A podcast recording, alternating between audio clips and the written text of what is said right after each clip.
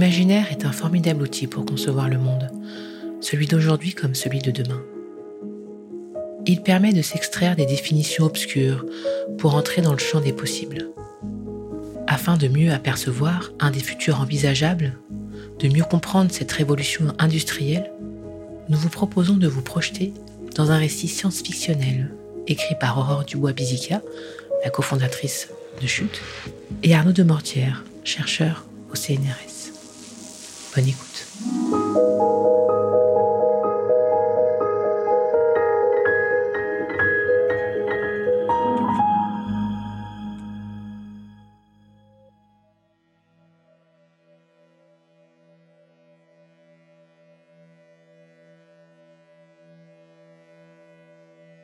Est-ce que nous sommes dans un pays de liberté? Bonne question. Et la réponse n'est pas facile. J'aimerais bien vous dire oui, me dire oui, mais nos libertés sont mortes. Depuis quand Cela s'est fait de façon insidieuse? Ce n'est pas la guerre ou les armes qui nous ont ôté nos libertés. Cela aurait été trop simple. On aurait protesté, crié au scandale, on se serait battu même, piqué par cette envie de vivre, de survivre selon nos lois. nos libertés se sont laissées endormir doucement, mine de rien, au fil du temps. Je vous vois venir La liberté des uns s'arrête où commence celle des autres Ok, très bien pour les autres. Moi je veux me sentir libre. Je ne veux plus me sentir dans une bulle criblée de puces électroniques qui suivent mes faits et gestes, qui me disent quoi faire, quoi manger, quoi regarder, quoi voter, quoi penser, quoi ou qui aimer. Alors quand j'entends une énième fois la voix suave et irritable de ce robot Eva X42, j'ai envie de tout foutre en l'air. J'ai envie d'être en colère. Mais je ne suis même pas censé l'être.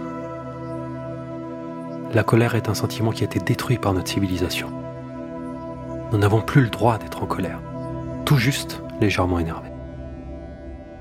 Au moindre signe d'une émotion négative trop forte, nos biocapteurs sont là pour rétablir l'équilibre. Je suis le seul de cette pièce à ressentir de nouveau des émotions, des vrais, des sentiments humains, réels. C'est à ça que je pense en écoutant ce robot débiter sa litanie du jour, Industrie 4.0, histoire d'une transformation bio-humaine.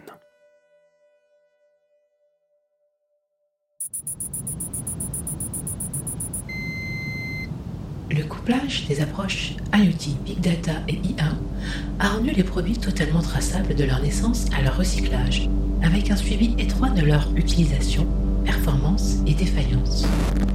Ce concept de product tracking a radicalement modifié le rapport entre l'industriel, le produit et le consommateur. Le produit est devenu totalement à la charge du fabricant des premiers jours d'utilisation jusqu'au recyclage.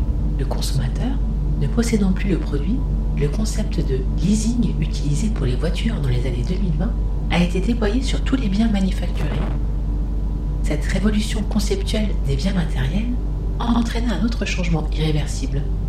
Le recyclage est devenu la norme pour la fin de vie des produits, menant à une véritable économie circulaire où les déchets ont quasi tous disparu.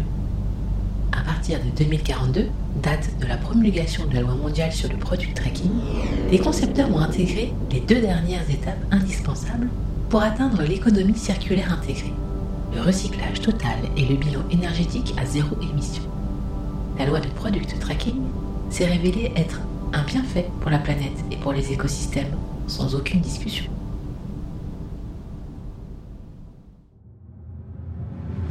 Oui, c'est vrai. Il y a au moins quelques trucs où nous avons été moins cons que nos arrière-arrière-arrière-grands-parents. Faut bien le dire. À quoi cela sert-il d'être libre? Si plus personne n'est là pour la goûter, cette liberté, pour la laisser se diffuser et nous transpercer. Je continue d'écouter le cours, et pourtant mon esprit n'est plus tout à fait là. Je regarde l'heure, incrustée sur mon poignet gauche. Je grossis les chiffres du compte à rebours qui s'affiche sur ma peau. Le temps s'égrène, et je sens cette excitation qui monte peu à peu. Je vais tout changer. Bientôt je ne serai plus le seul à être libre. Je ne serai plus le seul à être en colère, à être triste, à avoir peur. Je ne serai plus le seul à aimer sentir le vent passer sur ma peau, à prendre du plaisir en contemplant l'immensité renversante de la mer, à me sentir fier en regardant mes enfants grandir et me sourire, vraiment. Je veux faire renaître tous ces sentiments.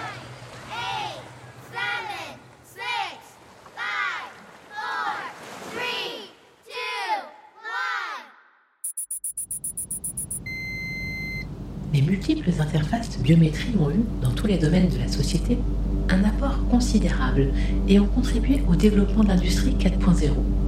Mieux comprendre l'humain, c'est aider à créer un environnement de travail optimal permettant l'épanouissement des individus dans le collectif. Les capteurs biométriques, devenus obligatoires à partir de 6 ans, ont permis de suivre en temps réel la santé, les efforts physiques et l'alimentation tout au long de la vie, augmentant l'espérance de vie moyenne de 10 ans depuis 2050 mais c'est surtout dans la gestion des relations humaines que la biométrie s'est imposée malgré de grandes réticences.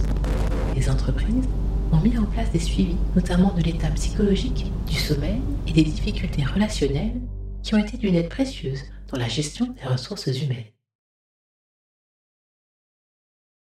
C'est certainement la partie de secours imbitable qui me galvanise le plus, qui me rassure dans mon action. J'ai bien fait. Dans cinq minutes, ils ouvriront les yeux sur un nouveau monde, au moins ici, dans cette université. Le cours se termine.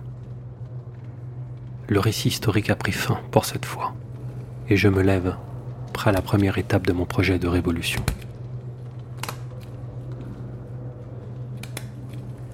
Toutes ces innovations ont transformé notre monde et ont certainement sauvé la planète et des millions d'espèces. Mais vivre dans cette société de contrôle des émotions a été insupportable pour beaucoup. Il est temps de sauver non pas tant nos corps, mais nos esprits, oserais-je penser nos âmes. Je me lève et commence à m'adresser à mes camarades ignorants de leur infortune.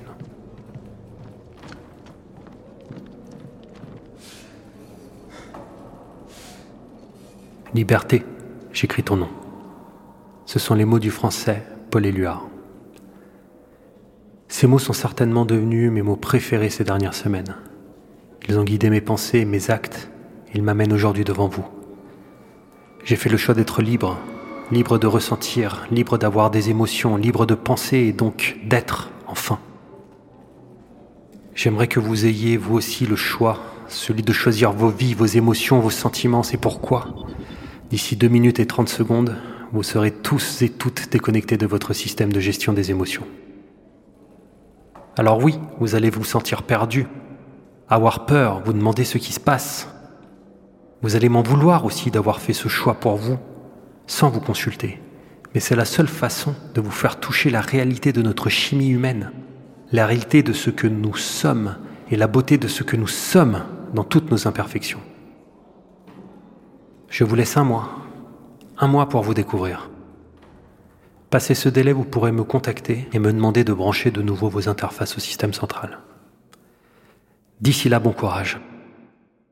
Et pas la peine de me chercher, je serai introuvable.